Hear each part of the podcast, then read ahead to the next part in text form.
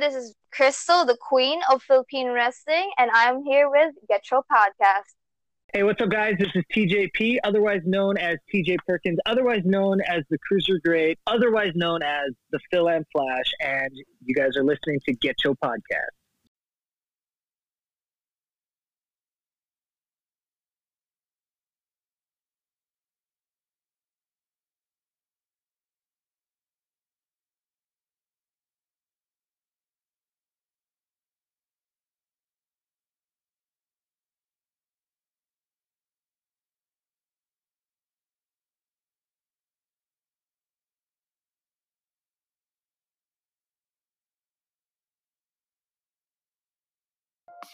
Yo, yo, yo, yo! The Get Your Podcast crew is in the building. You here with your homie Okay. Just? And you got Charlie. Charlie's back.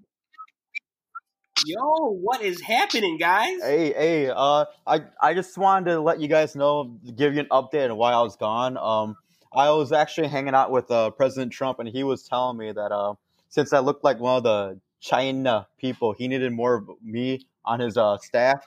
So I was I was uh, advising him and telling him about the COVID. So Hell no, hell no. hell no. Um, I gotta say, it's really good to hear you're back, Charlie. It's good, really here. Um, it's good to be back with you, Jay. I'm glad that we're here been- talking been- about stuff.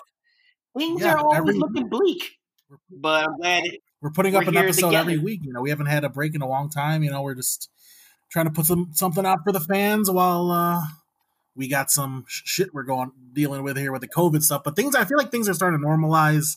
I know in Illinois that we have this reopening phase plan in place where May 29th, basically everything's going to open up, but with some safety guidelines. So it's good to hear. Can't wait to get a fucking haircut. yeah, you guys got some long hair going on, y'all. Y'all got some Fabio Dolph Ziggler type hair going on. I'm looking like Chen Flair, like woo. Chung Oh, Coda we're gonna, Reeves, like, Coda bro, Reeves. We're gonna go to the barbershop looking like Carlito.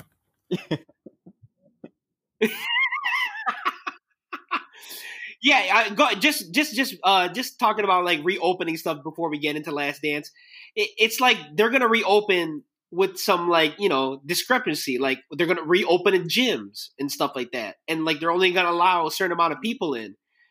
Uh, I mean that's cool and all, but like I mean I can see the benefit. I guess like you don't have to worry about some steroid muscle bound freak trying to get his set in while you're still using the weights.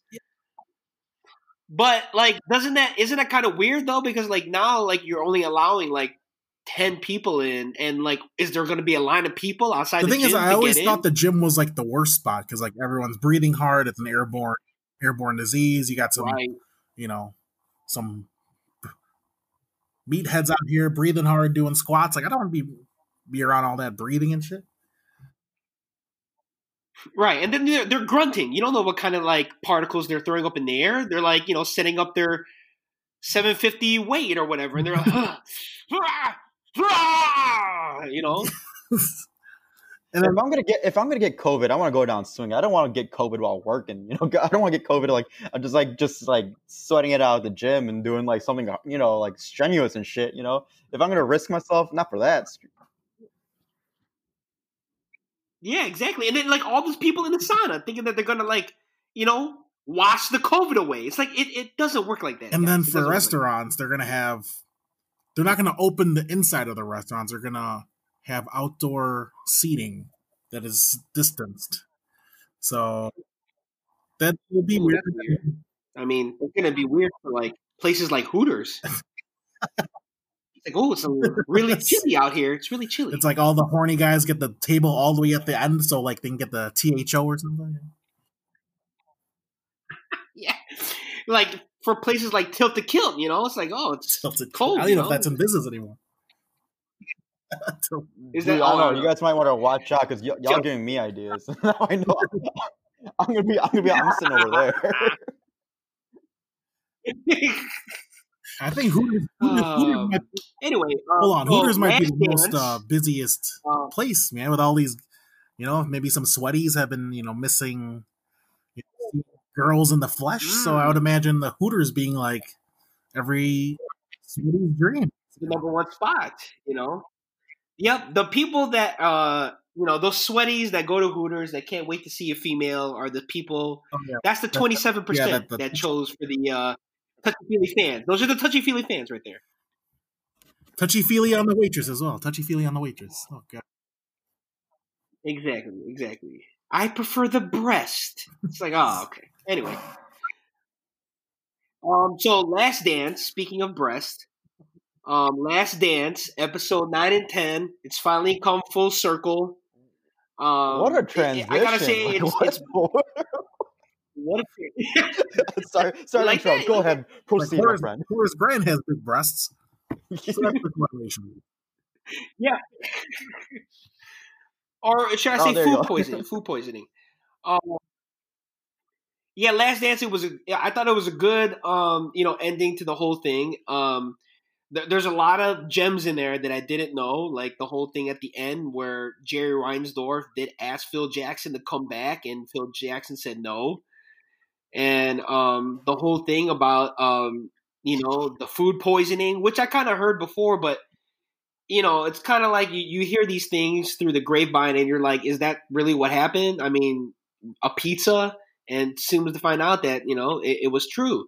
Uh, what are some of your biggest takes from The Last Dance, guys? Well, I'm gonna start off by saying that episode nine was I brought that up in the group text with you guys, but I saw episode nine was like the greatest episode I've ever seen in my life.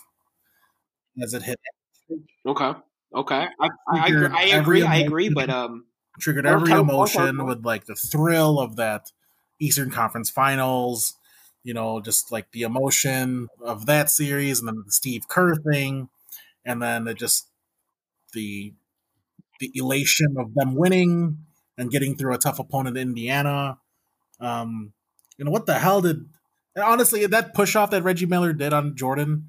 The fact that imagine LeBron James in that position, how much he would complain after that. After LeBron, you just saw. Michael Jordan just walk off the court after that, after he hit that shot and lost. Like that just he's Yeah, I mean, that's 100%. that's a goat type thing move for me. I'm, I'll never consider someone the goat to like LeBron who complains nonstop or who would have for sure flopped his ass off on if Reggie Miller did that to him. Just It's like It's I haven't true. shot. it proves his great. yeah, he would have.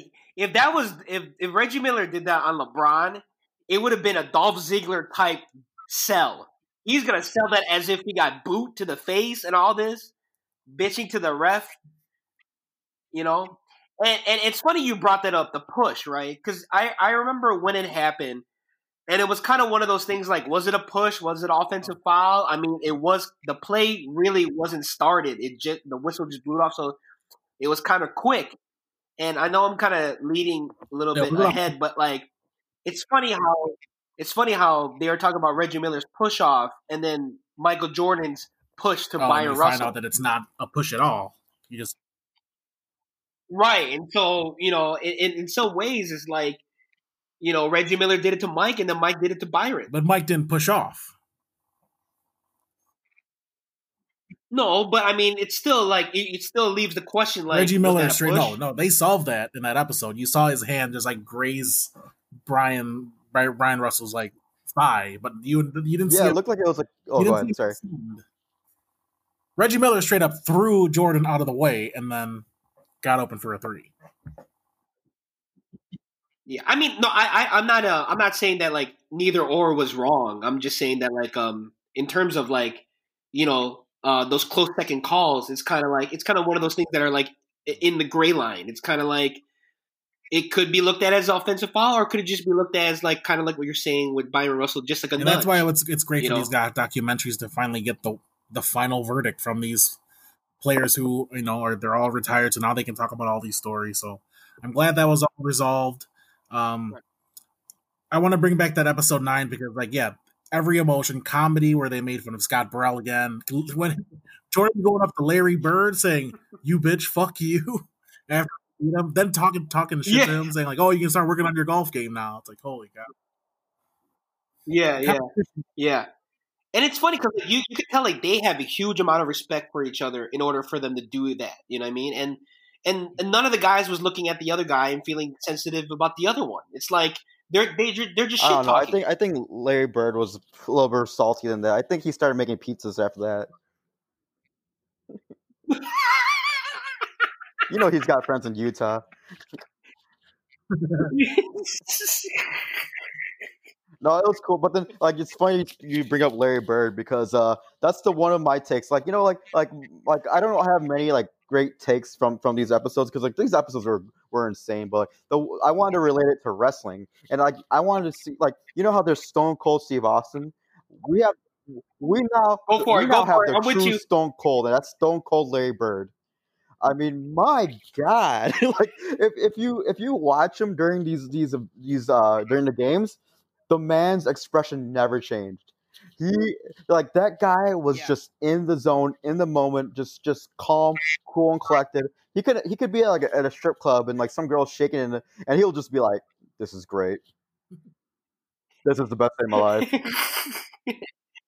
wouldn't be phased. He wouldn't be phased whatsoever. So like ice in his veins, my god, like that's and like it's, it's just like it's just you know I think the Pacers took after that. You know they they were like ready to go. That's why they were like the toughest team that the Bulls had to face because these guys did not did not buckle like with like in the in the lights the pressure. They took the Bulls to limit because they were ready and they were not going to back down. And they had the squad. They had the squad to do it in terms of defense, in terms of like uh, point guard penetration. And to me, that was like always the Bulls' like weakest point was the point guard penetration. Like they they traded to get bigger guards Yeah. to stop Penny Hardaway. But but as but as the series went on, like what their problem was was point guard penetration. Like John Stockton, Mark Jackson, those guys were able to get through those defense because they were a lot quicker and throw these uh, you know lob passes to the Davis brothers or you know pick and roll to Karl Malone and Antonio Carr. Shout out to Antonio Carr. Who? Antoine Carr? Antonio Carr, yeah, Both sorry of them, about that. shout out. Looking like Dude, CeeLo. I got like a quick. Uh, I mean, uh, to, to go a little bit off to- topic, I got a quick. Uh, is it Byron or Brian Russell? It's Brian Russell for the Brian. Byron Russell's the former coach and Laker player. Gotcha, gotcha. Okay, so so Yeah. so I was I was actually in Vegas. I think it was around 2004, 2005, and I and I saw Brian Russell at a table by himself playing playing blackjack, and then and then my drunk ass, I was like, Okay. I want to play. So I was like, screw it, you know. I went o- and then like I, if he was in the like the the low limit area, so I'm like, why is he doing? Why is he playing low limits? I'm like, all right, whatever. So so I I sit down actually, and I and I and I, and I ask, can I sit down and play? He's like, yeah, sure, whatever. So then so then what I didn't realize in my drunk ass was that it was fifty dollars per per hand. And I was like, Ugh. Oh, no. I sat there with two hundred dollars in my hand. I was Oh, like, oh, I gotta put this all down. So I just I just put down the two hundred. They gave me four fucking chips. And like, you know, of course, Brian's looking at me like I'm an idiot, but I was like, uh, so like, I didn't want to look that stupid, so I put two chips down, so I put a hundred on that hand. So anyway, so Oh. anyway, I, I, I draw. what's Just that? to play. Just yeah, play. so Just so I draw a sixteen. Like I get a ten, I get yeah. So you know, worst hand in in, the, in, in blackjack, and Yeah, the yeah, dealer's yeah. showing a ten. I'm like, I have to hit. You have to hit. I have to fucking hit. So I hit right. I get a fucking five right there. So, Oh, no. so then uh, No. I get a five, right? And then and then like Brian wins his hand, and then whatever. Like he he gives me a high five. He's like, "You cold." He's just like laughing. And then sure enough, sure enough, like I win the hand, I get my money, blah blah blah, blah right? And then and then right when I win the money, Yeah. I looked at Brian. I was like, "It was a pleasure playing with you, but I gotta go." Got that one handed. so and that was it. And that was my Brian Russell story. Well, real quick. How did you know that nice. Nice. Look at that. How did you that. know that was Brian Russell? Look at oh, that. Oh, I, I mean, I recognized him like uh, in a heartbeat. Like uh, right, I saw him. He was just sitting there by himself. It was, was it- was- what's that? like he was wearing his jersey. No, like the only reason why I knew it was him is because the girl that I was with pushed him in the back and he fell over. No, just kidding. Like, like I'm really good with, with recognizing celebrities. I'm, I'm, And I know, I know, I know it's him. He was all blinged out. Like he's got chains. He he just he looked like a million bucks. He just happened to be playing the fifty dollar fifty dollar table. So oh my gosh! First off, the other thing I want to say, uh, real quick too, like eh, you know, shout out to you, Jay. Like, yeah, episode nine was the best. Other than episode five, it was the best uh, among the episodes. Um, I kind of want to fast forward a little bit to um, the part where they basically win the, the game and they win the championship, the sixth title, and then they get they go back, they rush back to the hotel, right? And do you see get you on these yes men on Michael Jordan's entourage, except for Gus, not not Gus, but everybody else, like watching Michael play, he can't play piano. He's like he's he's like dying hard. He, he's like blow, you know what I'm saying? Like he cannot play any type of tune or nothing. And all these people are like, yeah, Mike, yeah, that sounds pretty good, Mike. Man, get shown. My clinger ass. But it is Michael Jordan. I mean, if he had farted, I would have been crip walking to it. I'm sorry. It is he is the goat. Man, you better than Ray Charles, Mike. You better than Ray Charles. Get the yeah, that's kind of weird too. Like he hung out. I don't know. I feel like he should have hung out with his teammates after winning the championship. He just kind of went to his room and played the piano with all his like his fucking his minions out there. Right. Yeah, I mean he's literally breaking the piano because he can't play. You know what I'm saying? And, and I, I would have been where Dennis Rodman was with Carmen Electra. See, Carmen Electra was know? kissing that kiss kiss the trophy. Yeah, yeah, yeah. Well, that was just a precursor of what other head, what other oh, golden right. head she was about to kiss. You know what I'm saying? I know they call you the worm, but I want to see the dragon. Hope the worm turns into an anaconda. You know. I have. Bring up. Uh, show me why they call you Rodzilla. show me why they call you Rodzilla. Speaking of which, I, li- I I'm glad that they incorporated the NWO um, scene in there yeah. when Dennis Rodman. That was my other take. Um, yeah, go ahead, go ahead. Missed practice for that. Yeah, and the, the one thing that I was hoping that they tie into is that Karl Malone and Dennis Rodman were definitely playing the feud. They were definitely playing their wrestler um, characters while the NBA Finals was happening. Like like I remember when Dennis Rodman, you know, he like he's pretty much known he's part of the NWO, and then I remember when Karl Malone, he would score like four, like he scored four points in a row, and the dude threw up the DDP diamond. Do you remember that? Who did who did that? In the game? Karl Malone. Like there's if you look at highlights, yeah, and it, dude, in that game, in that game, in Game Six, like he was he scored like four points in a row, like two mid range jumpers and he puts up the DDP. Hell yeah, because Karl Malone probably feels like slighted. Like you know, he's probably thinking he's probably motivating himself, thinking like, oh, Dennis Rodman doesn't want to prepare for me. He he feels like he can he can still go to an NWO show and feel like he can still garden and like take off. Like I'm sure Karl Malone yeah. felt like motivated after that, thinking like, you know, I'm just gonna dominate this dude if he thinks he's not gonna just not prepare for me. Right. But that's the thing, like that's the thing. Like it, it was like it was definitely um um, escalating to their uh, Bash at the Beach feud with DDP and Karl Malone versus Rodman oh, okay. and uh, Hulk Hogan. So that's what they were. They were definitely playing those roles and shit, and I thought that was like definitely a cool thing, which they touched on on the WWE Network. Um, so yeah, um, I, am glad. Uh, I definitely see the wrestling correlation. Um, I think Reggie Miller is like Edge, just taking uh, advantage of every opportunity. that would be funny. Like one day in the, in the NBA finals, like they're playing and, and Reggie Miller comes out with a with a briefcase, like, "Oh, I'm in," and bricks a bunch of threes. and uh, Jalen Rose could be the Godfather because he played on so many different teams and Godfather so many different characters. And I love, I love how they, they were saying how like, oh man, and we had this person, this person, and Chris Mullin. It's like, dude, no, did Chris Mullin really help? shooting. They didn't want to mention that he's like 41 years old at that point. Looking like Duke from GI Joe. hey, I want to bring up one last thing. We're already uh, 15 minutes in talking about yeah. Last Dance, but one thing: there was a part where Jerry, that Michael Jordan didn't know that Jerry Reinsdorf offered Phil Jackson to come back Yeah, to coach one more year, yeah. and Phil Jackson actually turned it down. But Michael Jordan was saying, yeah, if they, if they signed one year deals like what he's been doing, signed one year deals for them to come back to see if they can do it again, uh, they would. Would they take it? Would Steve Kerr take it? Would Scottie Pippen take it, who was the sixth lowest paid player on the team? Would he take a one year deal? Do you think that would have happened if, like, if uh, to to win it back, go sign a one year deal to come back? Really?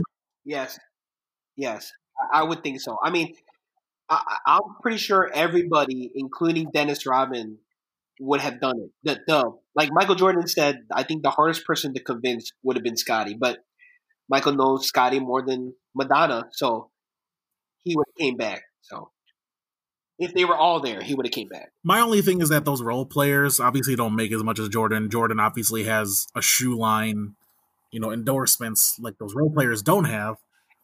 And I so I'm not sure. I mean, they would have for sure re-signed.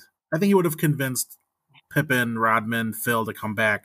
But I feel like those role role, players would be gone because I think if they, I was looking up that Steve Kerr signed a five year deal right out of Chicago. Luke Longley signed a five year deal with the Suns. Getting that financial security as a role player is probably paramount at that point compared to signing a one year, I don't know, minimum con- veteran minimum contract. So Right. I mean, Yeah, because they're going to be definitely making a lot more, and then for one year, and then it's like, uh, you know. But then again, if they were to if they were to do it, if you look at it, I mean, I know we're just playing um, armchair quarterback, but like if they were to do it, I mean, they're they're they're they're only going to be go up in value. they keep winning. You know, I mean, let's say they did it. I mean, do you guys think that they would have won the championship? I think Yes, so, yeah. right, one hundred percent, right? Yeah, I think so. I mean, they were, they were just so good because like the, I think the other the other point was that uh the next season was a shortened season, so it's like you have to you don't have to worry as much about being tired. And then you look at what happened that next season. I think it was I think I forget. Uh, I'm I'm blanking out, but like the next season, I think it was uh the Rockets who beat the Knicks. I think after that, and, like No, no, no, Knicks, Knicks, Uh-huh. the Knicks, the eight yeah, seed yeah, went there to you the go. You finals. see what I mean? Like you know, like the eighth seed made it over there, so you, there's no telling. Basically, it was wide open in the East. Chicago could have easily made it. agreed. Yeah, agreed. And they would have benefited from the rest. Exactly. Yeah, I would have put the, you know had done give him some rest days, give him load management, invent load management management in the '99 season so they can all rest up and get ready for the playoffs because they're going to make the playoffs. But but here's a conspiracy theory because Phil Jackson ended up signing to coach with the Lakers. signing with the signing with the Lakers a year after that was that it do you think that was already predetermined in Phil Jackson's head that like, hey, it's kind of the end of the road with the Bulls. I can start something new with Kobe and Shaq. You know, I don't want to continue on with the with the Bulls. Um, I'm not going to answer that. Um, You know, as if as if you have like by Phil Jackson. I'm not going to answer that. Uh, I'm I'm glad it happened. So I'm just asking, man. I think it's a good possibility because like that whole that whole uh, relationship between Phil Jackson and Jerry Krause was not going good, and, and Phil Jackson was his, his he had one foot out the door. Mm-hmm. I don't know if he was looking at Jeanie Buss or something, but you know, Genie. bus. Phil Jackson was looking at Yep. at that genie bus. He wanted to get on wanted that to- genie bus and ride it yep, all every the single way. stop and not pay his toll. Just ride it till the gas tank empties out. baby. Um, but yeah, that's what I got for Last Dance. Should we move on, or do you have any other last takeaways for Last Dance? Uh, real quick, where were you guys when Jordan hit the jump shot? Hmm. At a Feel like- friend's place. I was probably Yeah. at watching that unravel, but yeah, you must have had something interesting. Oh me? Oh no no, it was just just watching at a friend's place. That's all. What were you Very doing? boring. Um, I was at the United Center. Wait, they were Oh. they were doing a view view party there. Um, we were try- we uh, my cousin got tickets to watch the game, Game Six at the United Center. Um, so we watched the game there. So technically, I went to an NBA Finals. Not really though, but it was still an awesome experience. Well, didn't the And, shot uh, take place in Utah? Yeah. So, So we wa- we watched it at the Tiny Tron in the United Center. I guess that counts as the NBA Finals. Uh, Yeah, it stadium. kind You're of at the counts. stadium. Kind They're not of there, but you're at.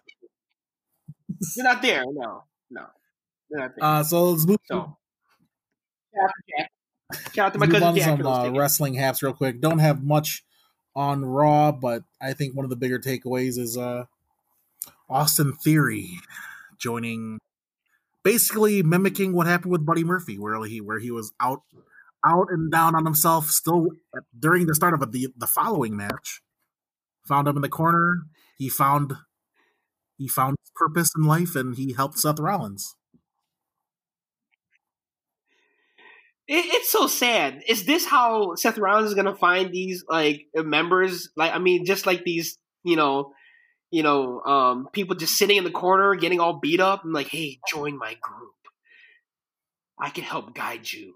And then like get y'all on Buddy Murphy, like looking all jealous and shit. Like this almost looked into a, you know, you know, a uh, you know, a certain type of uh, love triangle. You know what I'm saying? Any additional thoughts? Uh, yeah, I mean, it's it's like if I I was just gonna laugh if like you know, let's say like Akira Tozawa is like, you know, what, I need to do something. So he's gonna after his match, he's gonna sit outside and like and just hope and wait for like Seth Rollins to look at him, and then Seth Rollins is gonna throw in some change and be like, all right, just God bless. I'm gonna say Seth Rollins. Was, Seth, there's a lot of people Seth Rollins can look at. If you, all he's got to do is look at the homeless people in Chicago. Can you imagine that that stable? It's like here comes all these these three buff guys and a bunch of bums after. 'em. hey, you know, hey, they have those bum fight videos for a reason. You know, they they could fight. You know, not up the bum fights. oh, that's too funny. oh But yeah, my we talked about this last week that Austin Theory was never listed on, on the Raw rosters, what on the website on the Raw roster, but Angel Garza was. So we thought that he was going back to NXT. It looks like Vince wants to keep him on Raw, at least temporarily, to be with Seth. And yeah, I, I don't mind the pairing. If that Authors of Pain is going to be out for another handful of months, just why not add on the, the Monday Night Messiah's crew? Are they done? Are they done adding, or is it is it are they gonna stick with this trio, or do you think he's gonna get more? I if there's Um, there's a bunch of poor people on Lake. Street, so I'm pretty sure there's a lot. He could keep going and finding more. Maybe people he's gonna to remember the Forgotten. Sons.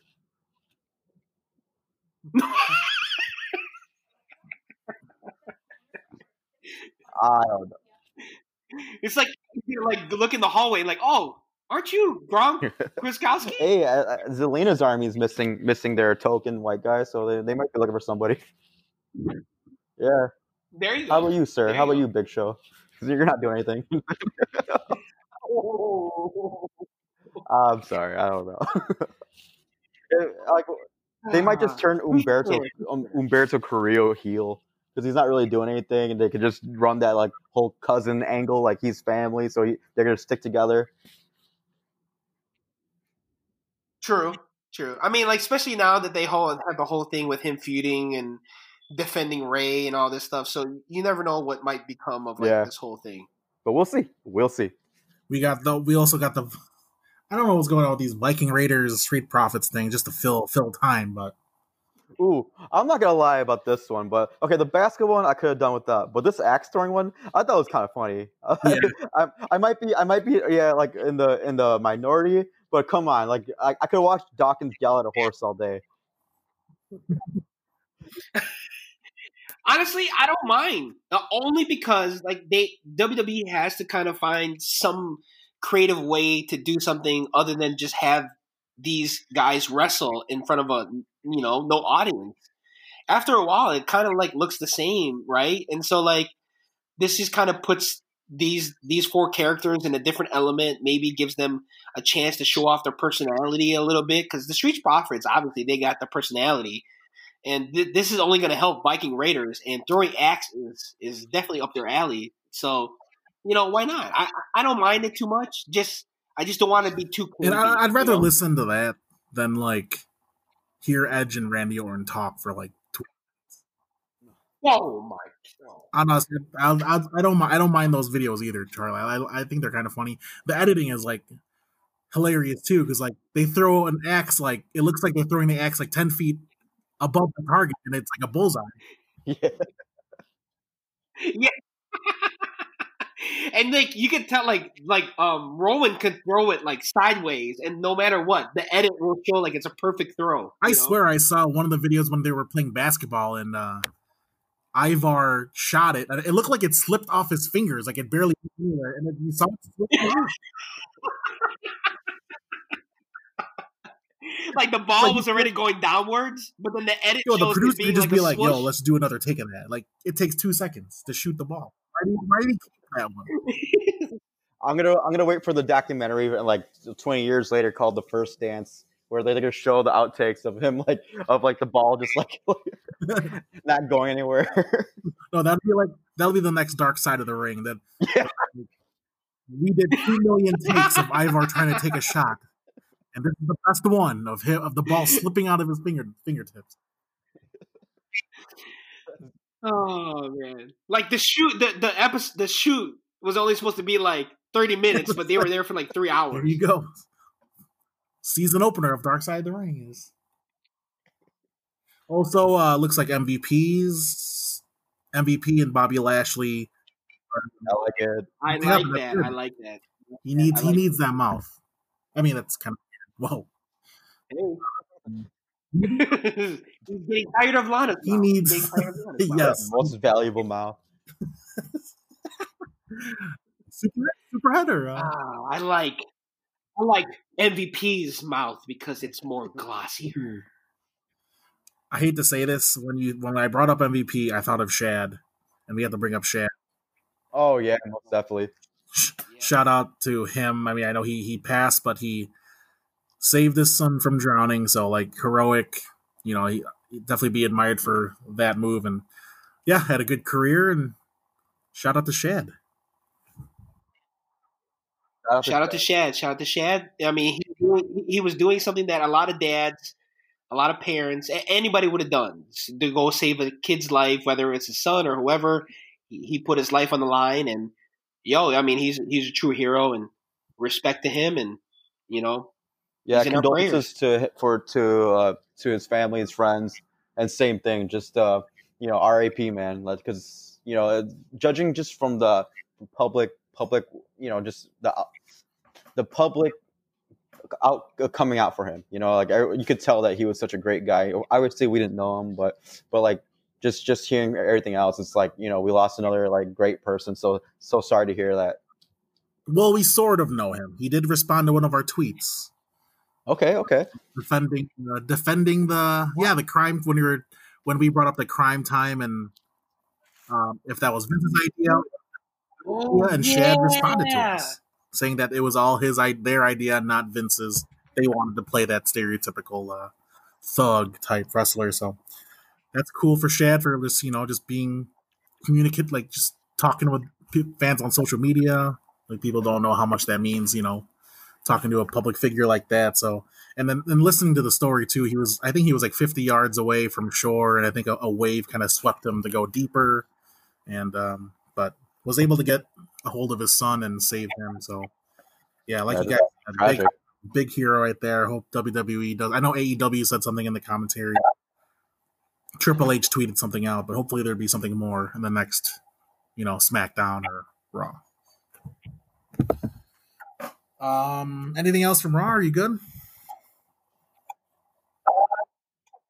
Um, that's well. Uh, other than I just want to say, I really, really like that match between Drew and King wow. Corbin. I know people will say whatever about King Corbin and how he's this and that. Yo, I, I thought he pushed Drew. Um, I really enjoyed that match. That was just purely a smash mouth, you know, brawling type of match. Um, I, I thought it was really good. Yeah, and sometimes it's hard to watch those like big brutes go after each other because it kind of gets ends up being really slow like watching Corbin versus Elias, Yeah. like I had to skip through it. That was like the most boring shit. But Drew McIntyre is definitely a big step Oh, up with his athleticism and his creativity in the ring. Yeah, I agree. It was definitely a good match. One of the better ones I've seen. And they were running. What did you guys think? They, it was fast paced. They were running. Those two guys.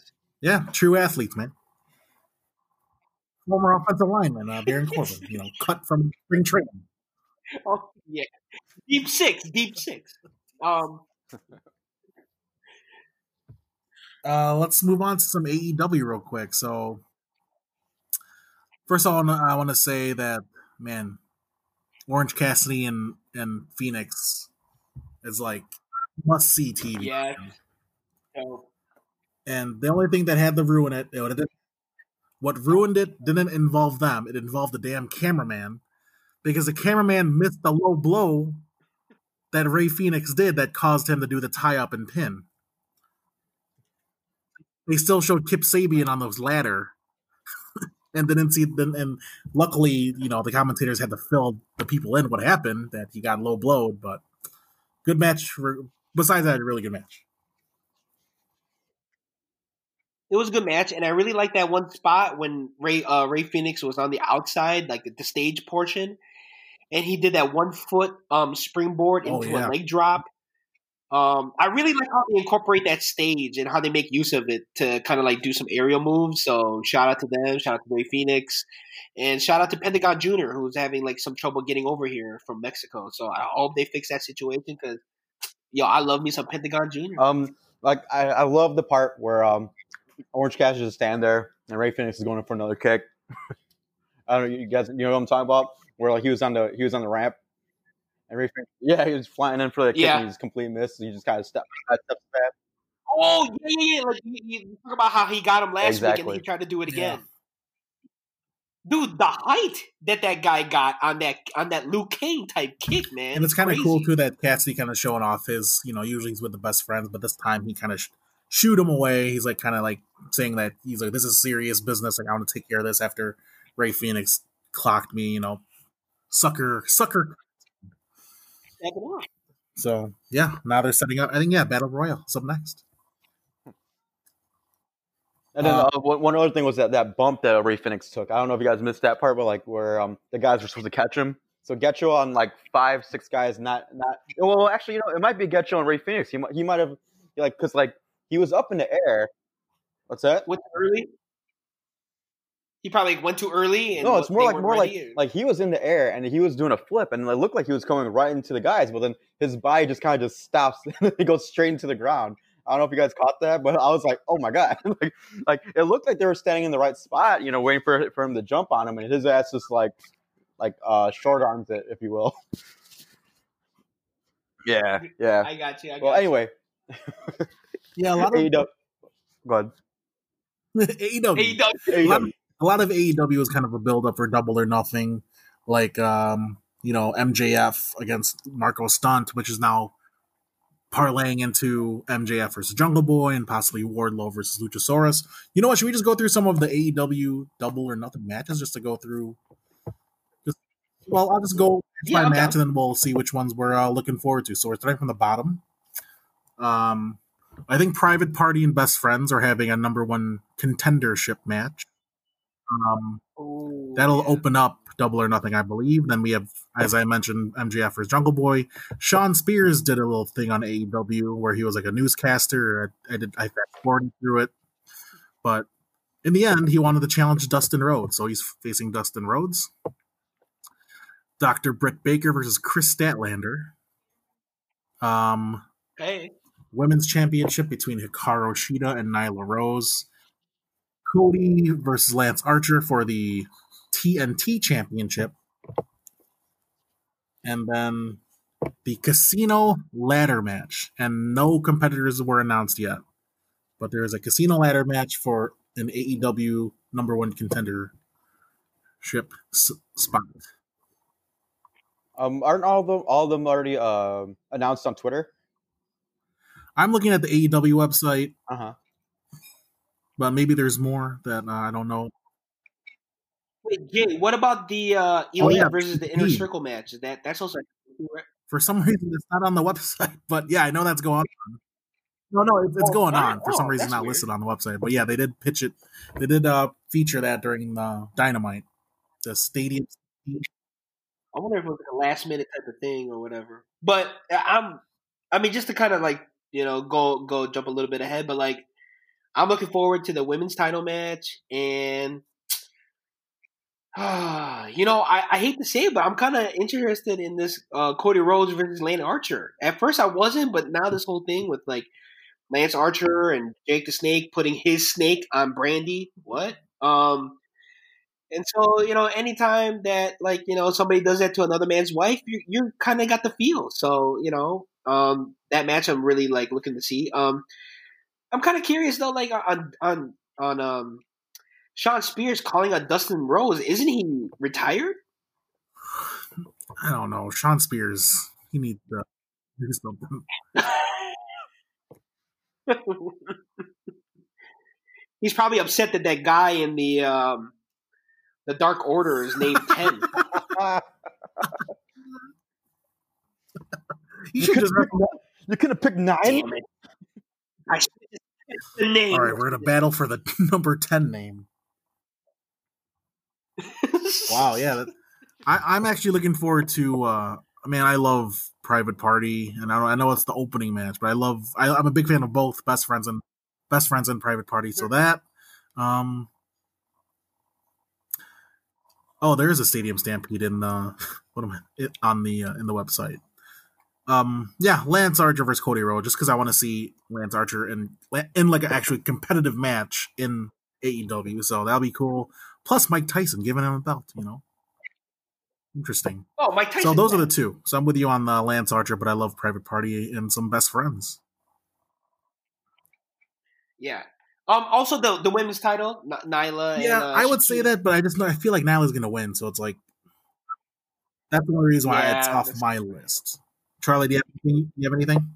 Um, I'm all um like after the uh, Arn Anderson Jake the Snake uh, uh face off. I'm all about that Cody uh, Lance Archer match. Plus, I'm a huge Lance Archer fan, so I mean it's like so I, I'm really looking forward to that one. And then uh, I'm what's, go ahead, sorry. Sorry, that Arn Anderson, Jake the Snake, that whole segment was weird. How I- slow they got up to try and fight. They look like two senior citizens, like at the golf course, like fighting over like people who are playing slowers. I don't know. It just it did not look right. Those two. Yeah, it, it, that that was more like the old people at McDonald's, man. Like the one group of old people come in, and then they see the other group of old people sitting in their spot. They're like, "Hey, what are you doing here?" No, it's, it's, We always it's sit if it's like one if you're walk if they're it's like nine o'clock at the mall and someone's walking the wrong side. Oh, you don't want to you don't want to get in between that. But the, the the other match I'm really looking forward to. Oh, actually, I found the the uh, I found the com- the competitors for the ladder match. So and that's the other match I'm looking forward to. I, I, I like a good spot fest. So so uh, you you guys want you want me to read these out? Yeah, please. All right, all right. So the competitors for this uh for this ladder match is Darby Allin, Colt Cabana, Orange Cassidy, Rey Fenix, Scorpio Sky, Kip Sabian, Frankie Kazarian, Luchasaurus, and a guy to be announced. Ooh, and that rumor might be Drew Gulak, but Yep, yep. I'm hope. But can Drew Gulak sign right away? I thought they got the ninety day. I think with this one, the his contract right now, as opposed to getting fired or something. I don't know. I don't know the the deal, but that's true. If you're released, yeah. if you resign, I guess it's different because like you were under contract and you just quit. But if you're released, I'm sure you can sign with any. I'm gonna it- laugh my ass off if it's, if it's Drake Maverick. Ooh. guys, you guys don't think it's gonna be Oh, Rusev? that's true. Oh, It'll be like another. I mean, it'd be crazy. I, mean, I know they can't use his theme song, but it'd be pretty dope if, like, all of a sudden the mystery person is Rusev, Rusev, Ma- Rusev. I hope there's a surprise because the last time there there was a some sort of surprise in wrestling, it was the first thing I can think of is the brand to brand showdown. Who's gonna face Who's gonna face Drew McIntyre from SmackDown? You would think it was gonna be like Roman Reigns or some like surprise, someone who's coming back. No, it's King Corbin. I know, Not the surprise I was looking for. But yeah, but that that ladder match looks so sick. The first few names you mentioned, Charlie, were just straight up high flyers. So Exactly. it's awesome. It's- and then then then there's Frankie Kazarian. and then I'm kidding. I'm kidding. even Colt Cabana counts as like a high flyer. You see him on AEW doing that uh Picture perfect moonsault. moonsault over uh, almost shattering his his shin on the guardrail, but yeah. He, uh, Shattering his chin and you know breaking his ribs. You know. But uh, yeah, shout out to I, I'm I'm I'll, I'll be watching Double or Nothing, so should be fun. Yeah, these are the kind. See, this is the part where it's like it sucks. Like normally we would get together and try to watch these things. You know what I mean? And and because of what's happening, it's like, uh, do we Zoom or not? Because like I I don't mind doing the Zoom, but sometimes we freeze and shit, and you know you just look awkward. You look like you're having hmm. a stroke. I mean, should we watch or should we just wait till the next day? Because I feel like AEW's pay per views have been on YouTube. That's true. well, we're we're not. We don't want to give away our secrets, Jay. You know what I'm saying? I'm gonna watch my like bootleg with Russian commentary. It's gonna be great. Oh my god! I'm gonna get a. Oh, I'm probably watching a Middle Eastern version. oh my god! I don't want to do that. Social distancing. A quick uh, preview yeah. for next week. Uh, There's actually going to be a battle royal taking place next week on Dynamite for the number one contender for the TNT Championship. So, Damn! Already they're gonna crown a new champion, and then already a, you know, they, a new number one contender right away. as uh, as Darren Young would say, making moves, making moves, make a million dollar move.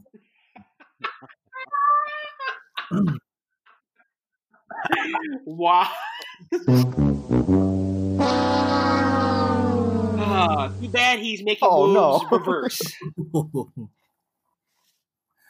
um, are we go with AEW? You want to move on to NXT? We can do NXT. Uh, like we talked about off air, NXT to me was just like you know, it's just a build up to the uh, in your house takeover slash NXT pay per view event. Um, for me, really, honestly, NXT is doing their thing, but in, in in mentioning the only thing that I was really hyped to see was the Io Shirai versus Rhea Ripley match. And to me, I thought that was dope. It was different styles kind of meshing together. Um, shout out to Io Shirai because she's been she's been putting out some really good matches. I mean, um, in the past couple day, uh, past two NXT shows, and I just can't stand it. Why Charlotte keeps interrupting these things? I, I guess it's a build up for uh, a, a triple threat, but man, I, I wish she wouldn't because this match was going to be really good. Yeah, for real. I mean, I mean, Rhea Ripley interrupted them last time, so it's like I hope this is a build for her to get the title. Otherwise, I, I just don't want her just to be a third person in this dance. If she's gonna you know? interrupt the match, why shouldn't? Why couldn't she interrupt the Santana Garrett match? Okay, at least, at least. I mean, I wanted to see the end of this Io Shirai match. like, but no, she, she lets that match go. You're like, and, then, and then get you on Santana Garrett. Did she just take like leftovers from Lacey Evans' wardrobe? I'm, a, I'm gonna borrow this. Did you spray Lysol? Did you play spray Lysol? on? Did you spray Lysol? Uh, but Um, one thing I do want to shout out is um, Charlie. I think you saw this the Shotzi Blackheart's promo with the Yep. tank, a real tank, um, putting the spotlight on her. I thought it was really dope. I mean, they haven't really done anything like that for any other women in their division, so it definitely shows that they got some money invested in her. they did a great Um, job. She did her. a great job in that promo. It just made it just made you hyped to like you just want to get behind her. Like I am ready to go. And she's just yelling because you know you don't see like like uh woman portrayed like badasses like that anymore. You don't like just yelling and screaming, but she but she Yes. took that ball and ran with it. So she, She did. She did take that ball and run with it. She did. Um, but yeah, you're definitely correct. I mean, she she comes out. It definitely shows that she's a badass. She's someone not to mess with. I- I mean, I hate to say it, but sorry, me Kim, but I think she's the re- real HBIC. You got something with uh, Karrion, Karrion, Karrion the Kross versus Tommaso Ciampa. uh Justin, you want to go first, or should I take this one? Ugh. Um. All right. Go so ahead. this promo was kind of lackluster for me because, like, I don't know, like when when when you got someone attacking you from behind backstage, you're gonna be really pissed off, right? Uh, that's that's just what I feel. But this one felt more like here, here, here. You guys got to hear me on this. Actually, I, I got something for you guys too that I, I want you guys to listen to. So, for all right. So, so Go. Justin, maybe maybe like see if you agree with me on this. When when uh, when Ch- Ciampa came out and he was talking to Karrion, right? He came out there and complimented him the whole way. He went down to the ring and kept talking about how special he was, right? You're, you know what I'm saying? Like he just kept saying, "You're special. You're special." He just kept saying it. Right, right. You know what that reminded me of? You know that that song "Hold You Down" with G- DJ Khaled. You know how how DJ yeah. Khaled turns that girl. He's like, "You loyal, you special." You know. So so I, Yeah. I just want to tell you guys a, an actual clip from NXT last night. All right. So so you guys hear me out. Tell me if if this sounded the same to you. for sure. All right. Here we go. Can you hear it? No, No. Okay. Let me see. Hold up.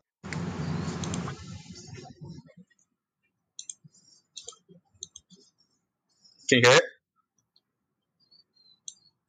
nothing. Um, Nothing. nothing, nothing. All right, a big get you on me. Nothing. Oh, let's keep talking. I'm gonna get because like because I'm doing this through my computer, so I gotta I gotta do it through my phone. So like so go ahead and keep talking. And I'm gonna I'll, I'll just tell you what it means. So what would you think about the Karrion Kross, Kross thing?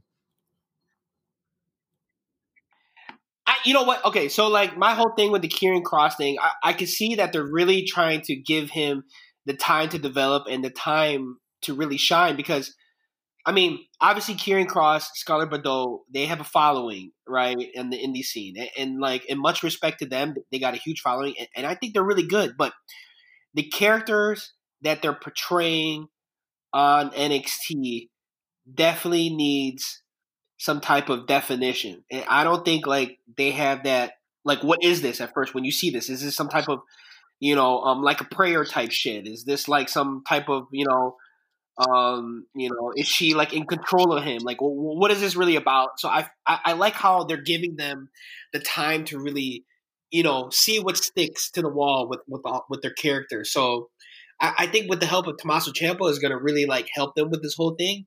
Um, I, I thought it was kind of kind of funny how he kept on calling him special, and I thought he was leaning towards you know Oh mentally disabled. So,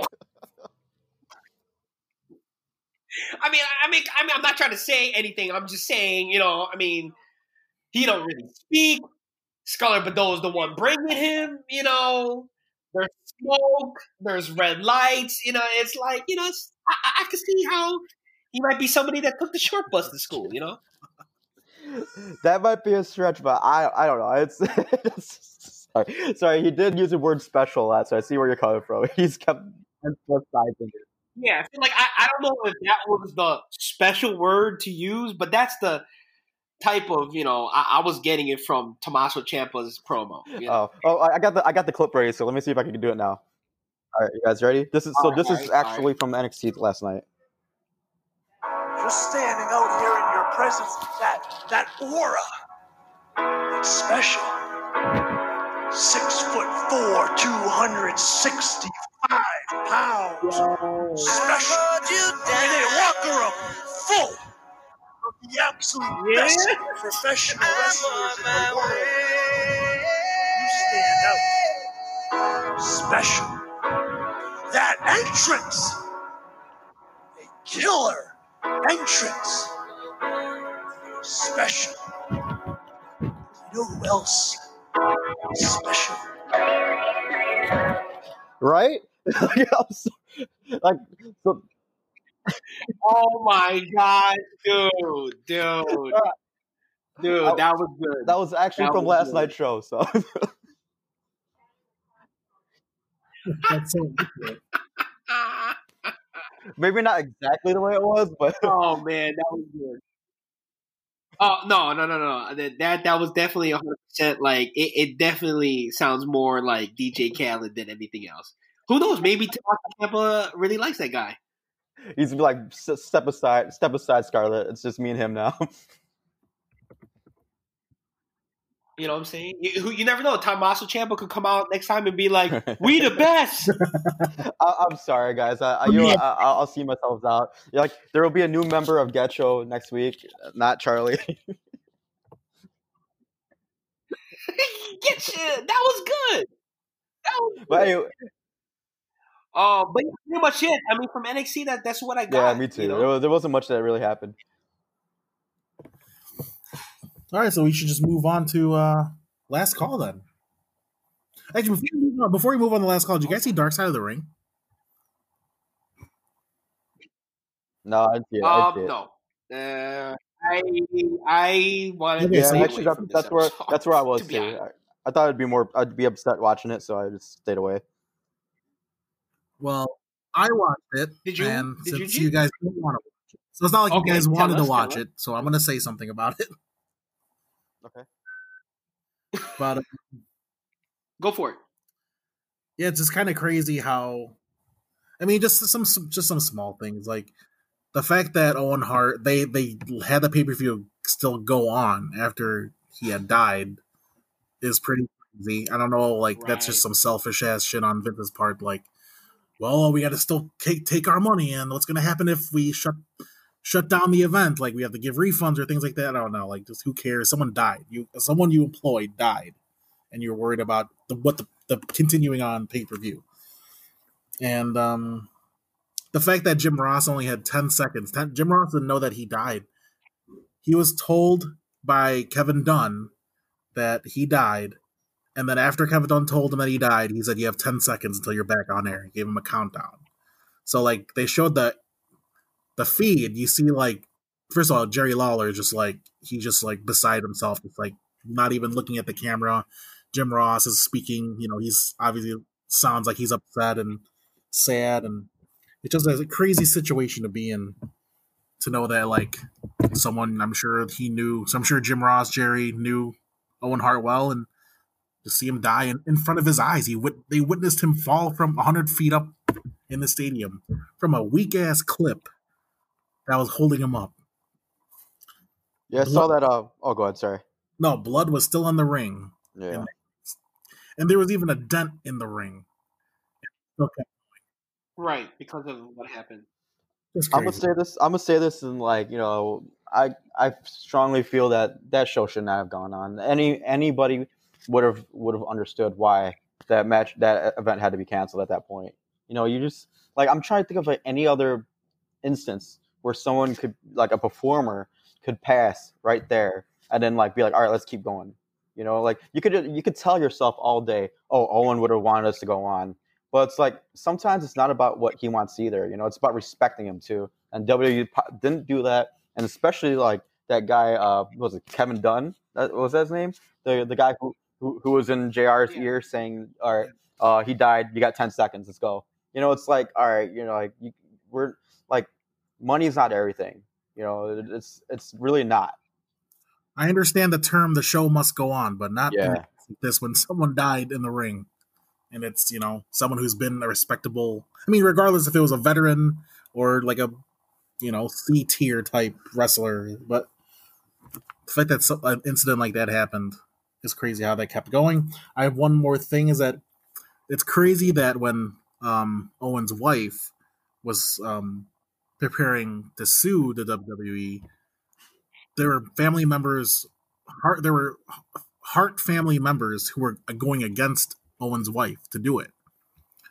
You know, because it's a wrestling family, WWE is like the biggest organization, and some of those guys are either aspiring to be in that industry or already in the industry and they don't want to get blackballed. So they went against Owen's wife. And and some of them either just stayed stayed quiet or even went as far as like stealing the documents uh during that would uh for the prosecution. Going as far as that to like dude like your own family member died and like you're worried about yourself and like worried about your status on WWE and you're not even to help. This guy shouldn't have been, been even been in that position to be up top there. It was it was just, everything was just a mess. And it just makes it worse when you have don't have family support on that either That's just that's just uh uh, indicative of what the wrestling industry is. You know, like when at that point where it's like you don't want to get blackballed, and then like in such a like a sensitive uh, sensitive atmosphere. You know what I mean? It's sort of like if if you can't even stand up for your own family, especially something where they wronged them, that's definitely like based. I don't know what the definition of wrongful death is, but that probably would be it. You know, where Yeah. you're putting when you're putting your performers in in in a situation like that and not properly taking care of them. It's like, well, you know, you'd have every right to sue, and I could I could bet you twelve people would believe would agree with you. hmm And I want to bring up one last. thing. Yeah, and it's just messed up how WWE was trying to, like, you know, say that they tried to do this, they tried to do that, and like, I'm in the process of trying to finish that Chris Jericho podcast because Owen Owen Hart's wife is on there, but it's kind of like they really didn't come out and do have a helping hand in in the whole thing, e- e- even afterwards. I mean, who knows? Maybe there could have been some stuff that we don't know about, but like, kind of like what you're saying, like, um, you, you can't hide what happened. Y- You know, whether the show must go on or do do this and this, like, it it shouldn't have been ignored. You know what I mean? Exactly. There eventually was a settlement for eighteen million dollars, but yeah, it was just the process. I'm sure was very painstaking for uh, Owen's wife. Uh, one last thing, Chris Jericho was talking about Owen's career because during that time when Owen died, he was in that a weird part of his career where he was like doing a bunch of random shit. Like he was what he was that blue bomber, The uh, Blue Blazer. Yep. the blue blazer. Yeah. he was Oh, part of the Blue Blazer, nation Blue that one Blazer. time. He was in a lot of like weird spots. And Chris Jericho was saying like how much of a resurgence his career would have had.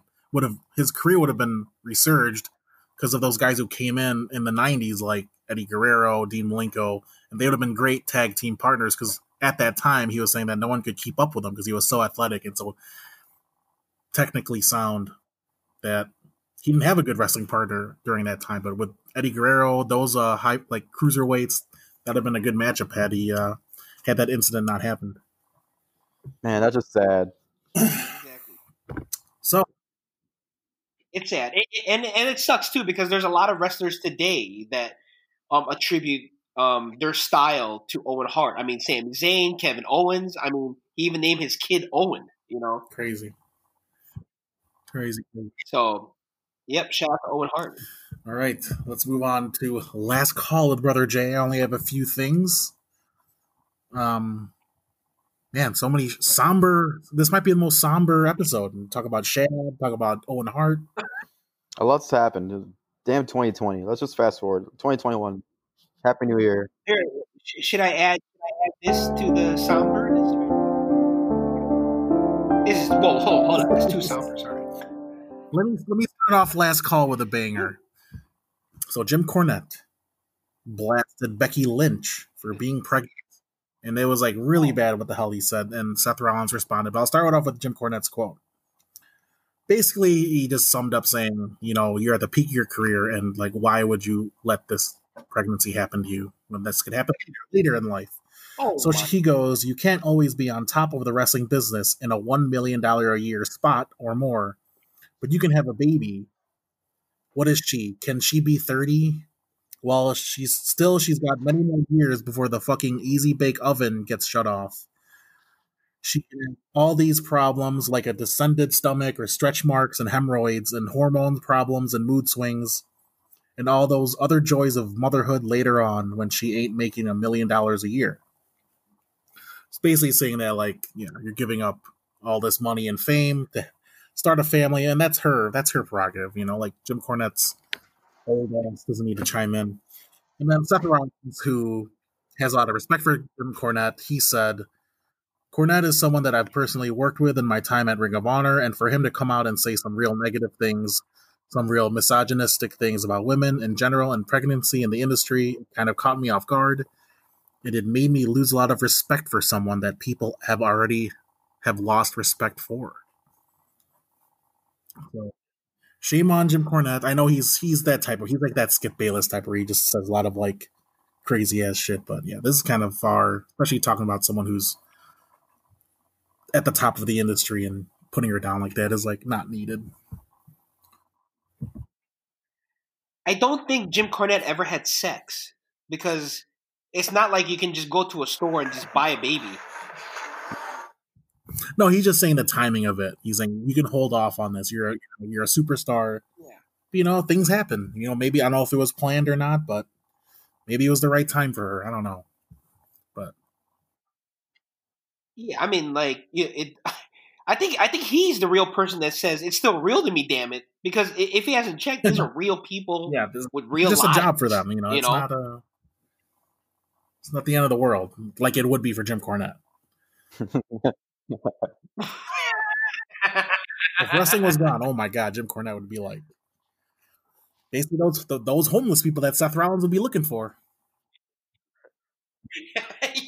he would just be like Buddy Murphy and all them, just crying in a in a uh, corner. Your newest member of Dark Order. Um, like I don't I don't really have much of an opinion on it because in the end, like like Jim Cornette does have a take on everything, and then it's just that's just what it is. That's just his opinion. You know, it's just one person, and like people like to get up in arms and like what he says, and it's sort of like, all right, fine, you don't like what he th- thinks, so be it. Like Jim Cornette, at least what he does is like he's he he lists he knows his his uh opinions aren't aren't popular, but he's just gonna say them just because he can. You know, he's got his own podcast, and if people choose to listen to it, they do it. If they choose to listen to it and get mad, that's on that's on them. You know, it's like he's just saying what he thinks, and like, yeah, he was like what he was saying was, if someone's on the top of their game, why would they why would they get pregnant when they could just do it later in life? And he's like, you know what, like that's your opinion, you know, just that's fine, you know, that's whatever. But she chose this because you know what, it's like she wanted to have, they wanted to have kids. So what? Like like she, I, I bet you they know she knows she's on the top of her game. She knows she's the biggest draw in the WWE right now, and she still chose to have a kid. So let her do that. You know, it's not like don't get all upset about it. Don't freak out about it. Who gives a shit? Because once again, you're right. I you know, wrestling is Jim Cornette's life, but it's not everyone else's life. It's not their end all be all, be all because in the end, there's like who else is a mother? Like Lacey Evans is a mother. Like you know, like um, there's all like I hear Tamina is a mother.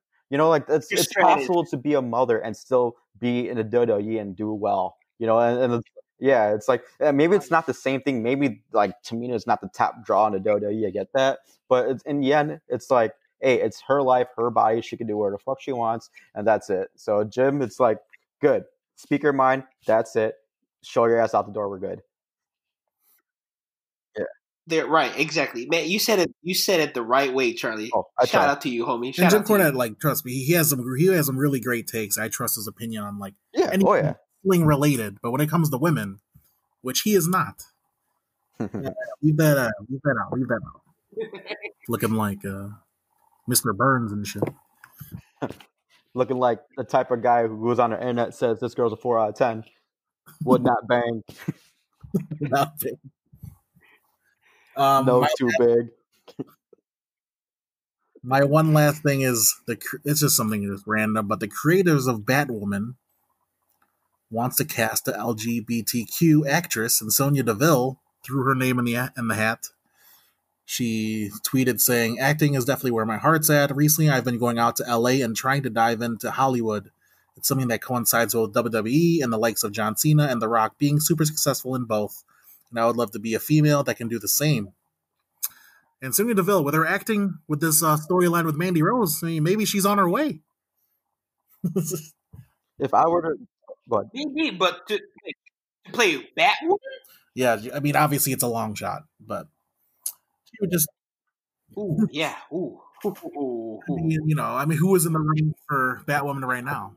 I mean, they want an LGBTQ.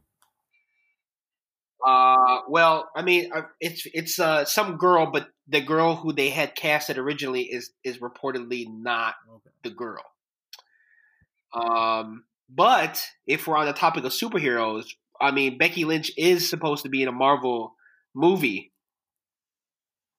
Um, so I don't know who she's gonna play. Maybe Rogue. Who knows? Um, Jubilee? Should we play Jubilee with the? yeah. Jubilee's Asian, right? I thought she was like Native. maybe it would be funny if she was Asian because Ah. you'd figure like you you give a Chinese character the, the ability to shoot fireworks. Hey, man, Tom Cruise, was the last Tom, Tom Cruise was the last samurai, so That's true. that's that's so true. What was, what was that joke by uh by Paul Mooney? It's like the, the last the last oh well the last black guy on earth starring Tom Hanks.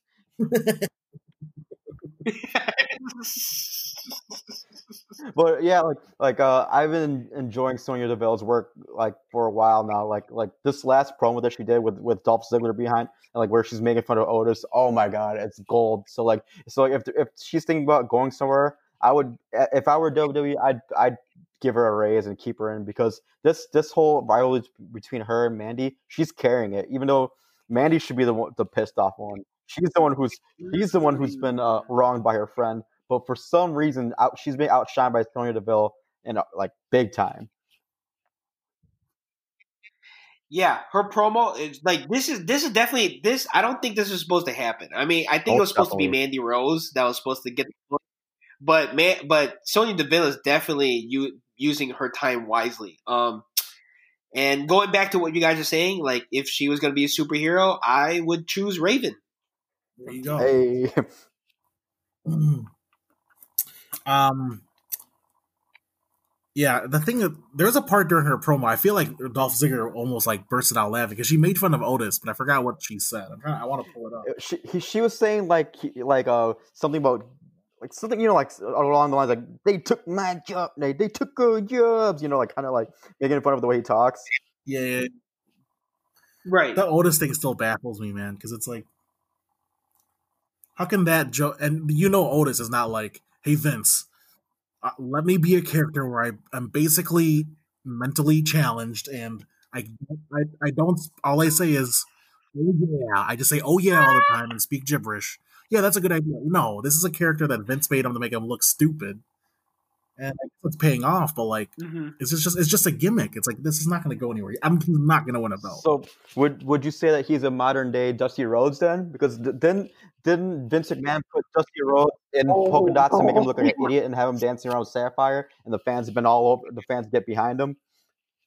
I mean, like, well, Uh, I, I, I'm not gonna go that far and and give Otis and Dusty Rhodes uh, any type of comparison, but I will say, is this a watered down version of Eugene? it's more Eugene than Dusty. Yeah, Really? I'll, yeah, I'll, I'll say that. I was People gonna, I was idolize. saying the, the the other thing where it's like the the parallel where like he's trying to make a fool out of him and it backfires. I'm not saying he's a Oh, Dusty, there like he's good. oh, oh, yeah, yeah, yeah. If he tried to make a Jake, uh, make him Exactly, look that's bad on was getting at. purpose. Yeah. I got you. I got you. Damn, uh.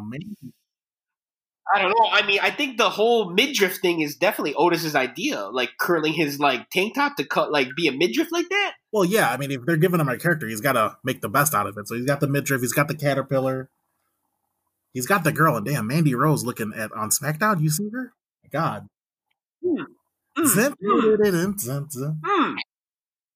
Dun, dun. I think that definitely is a good segue too. Hey.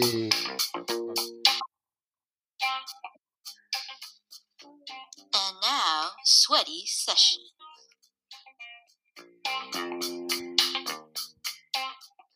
So last so last episode we were coming out and we did pickup lines using wrestling references, and me and Jay um did a pretty good job. Jay did an awesome job. I, I was like kind of lacking, but we waited for Charlie to come back to basically officially do it. Part two of wrestling pickup lines. Yo, what do you guys got? Uh, whoever wants to go for, I'm, I'm looking for the, I'm look like, I'm kind of looking for the one that, that. Okay, so you guys said said mine from last week, right? I think we said one or two. Yeah, yeah please please reread that because I did a horrible job delivering that. Oh, like But if I had to deliver something to a wrestler, it would be my Hey. kendo stick. Yeah, I got, I got one for you guys related to that. So, like, I'll I'll go to I'll go to someone, right? I'll I'll tell her that you know what I call my balls Otis and Tucker, and she'd be like, "Why?" And I'll be like, "Cause that's just heavy machinery."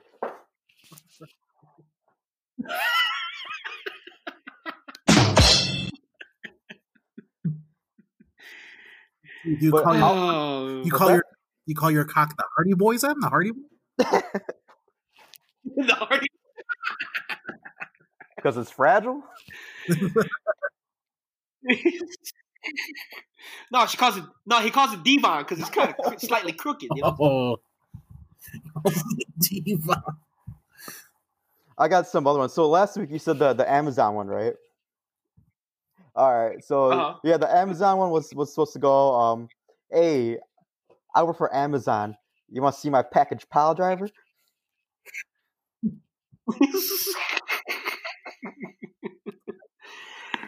hey, girl, why don't you come to my place and I'll show you my doomsday device? How about I uh put you on the bed and give you the six one nine? Take out the one. You're being such a bad girl. I think it's time for a attitude adjustment. I got I got a, a rejection line. It's like, girl, you must be What's Kofi that? Kingston because you're not Jamaican me crazy.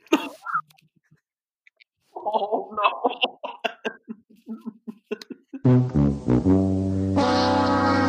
Girl, what's wrong with you? You need to go to the hospital. You need to get checked out because you might have some Boston crab. Oh. Girl, when I climax, I call it the big ending.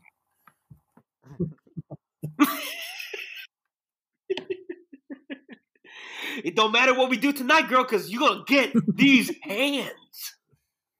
Trust me, you're gonna you're gonna tap out once I give you the anaconda vice.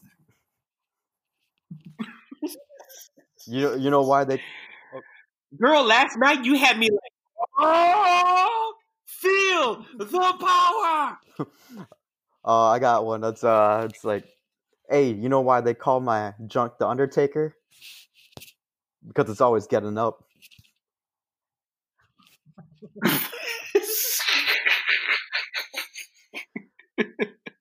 I might have used Oh, they call me the American Badass because I don't have a losing streak. I Oh, might have used this last week. Come, take I'll take you to the bed and give you that spine buster. The back. I'm gonna do you like Shinsuke Nakamura. Just come on, Come, come on. shout the guard, uh, shout the Let me guard. take off my pants, give you that jawbreaker, if you know what I mean.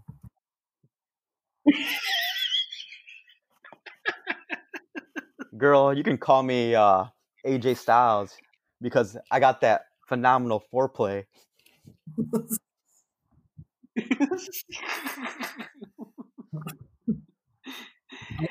ah, girl, I'm gonna give you that face buster, but just leave that face there. There's also a move. Girl, when I'm on top of you, I'm gonna give you the mushroom stomp. That's actually I looked at. That's an actual move, the mushroom stomp. That's Trevor Lee, right? Girl, turn your head sideways because I'm gonna give you a cauliflower ear. What? That's not even a. Oh god.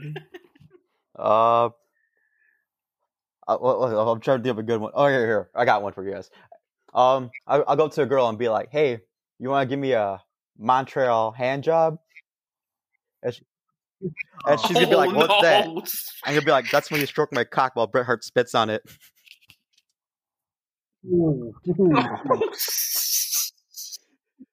Oh, I'm sorry. I'll, I'll, I, I'll show myself out the door after that one.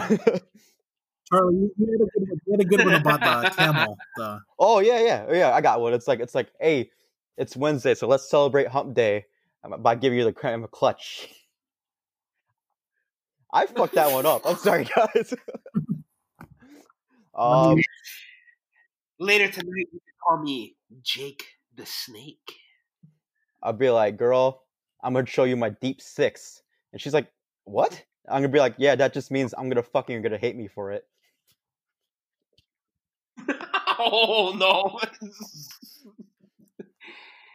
Uh, Ah, later tonight, when you're sleeping, I'm just just gonna cash in my money in the bank.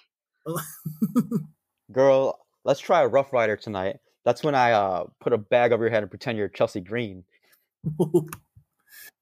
let me uh, let me tussle with you and give you a the small package. It's a sexual way of saying that you have a small cock, but let me give you that small package, baby. Ah. well, you can find us on Get Your Podcast. Yo, Charlie, you got any more? Oh no, no, I'm just laughing because like that was a good like segue. It's like, oh, you can find us. no, I, I For many more wrestling uh, references and pickup lines, you can find us on Get Your tweet us some Podcast. Tweet Twitter, Get Your. Podcast. Tweet us some lines, What's that? fans, because that'd be yeah. Tweet us, yeah, tweet us some lines, please. Tweet us some pick your pickup lines. You can PG, X rated, it doesn't matter as long as it's funny. Um, get Instagram, get your podcast, Twitter, get your podcast. Guys, it's always a pleasure. Likewise, Shout yeah. out to Daryl. Shout out to Daryl. Shout out to you, all Charlie. Thanks for doing as that, this. guys. For sure. All right, y'all. We'll see you next week. Peace.